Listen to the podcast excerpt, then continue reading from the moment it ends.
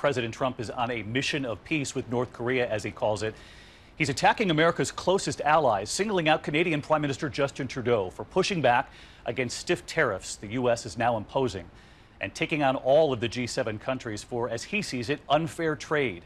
And this image put out over the weekend by the German government during the summit, and there's so many people studying that body language. Here's ABC's Chief Global Affairs correspondent Martha Raddatz, also here in Singapore.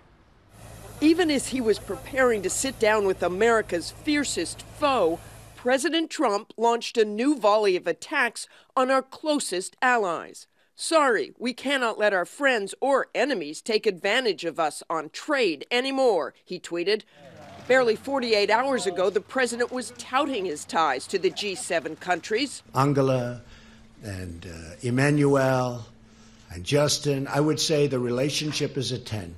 But things quickly turned dark Trump refusing to budge on his plans to impose stiff tariffs on aluminum and steel from Canada and other allies. Canadian Prime Minister Justin Trudeau vowing to retaliate with tariffs on American goods. Canadians were polite, we're reasonable, but we also will not be pushed around. The president went ballistic, calling Trudeau very dishonest and weak, refusing to sign the traditional G7 statement of solidarity his advisors going even further. There's a uh, special place in hell for any foreign leader that engages in bad faith diplomacy with President Donald J. Trump and then tries to stab him in the back on the way out the door. They accused Trudeau of trying to undermine the North Korea summit. POTUS is not going to let a Canadian prime minister push him around. Kim must yeah. not see American weakness. From Canada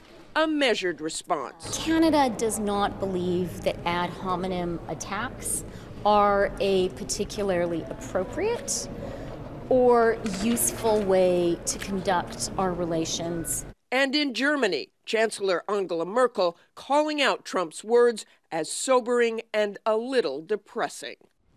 And Martha Raddatz back with us tonight here in Singapore. Secretary Pompeo, right here in the region, was pressed. Does he agree with what President Trump said about Justin Trudeau? And he didn't go that far. He actually said uh, there are often irritants in our relationships. There are irritants, David, but there is very rarely name calling from a president of the United States to our allies. We're here for this historic summit, but that issue is not going to go away, David. All right. Martha, you and I will be here right through the night. Thank you. Stay with ABC News for full coverage of the summit right here in Singapore, including that historic moment when President Trump and Kim Jong un meet for the first time. We will break in live. I'll be joining George, Martha, John, the entire team.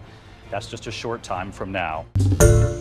Hi, everyone. George Stephanopoulos here. Thanks for checking out the ABC News YouTube channel. If you'd like to get more videos, show highlights, and watch live event coverage, click on the right over here to subscribe to our channel. And don't forget to download the ABC News app for breaking news alerts. Thanks for watching.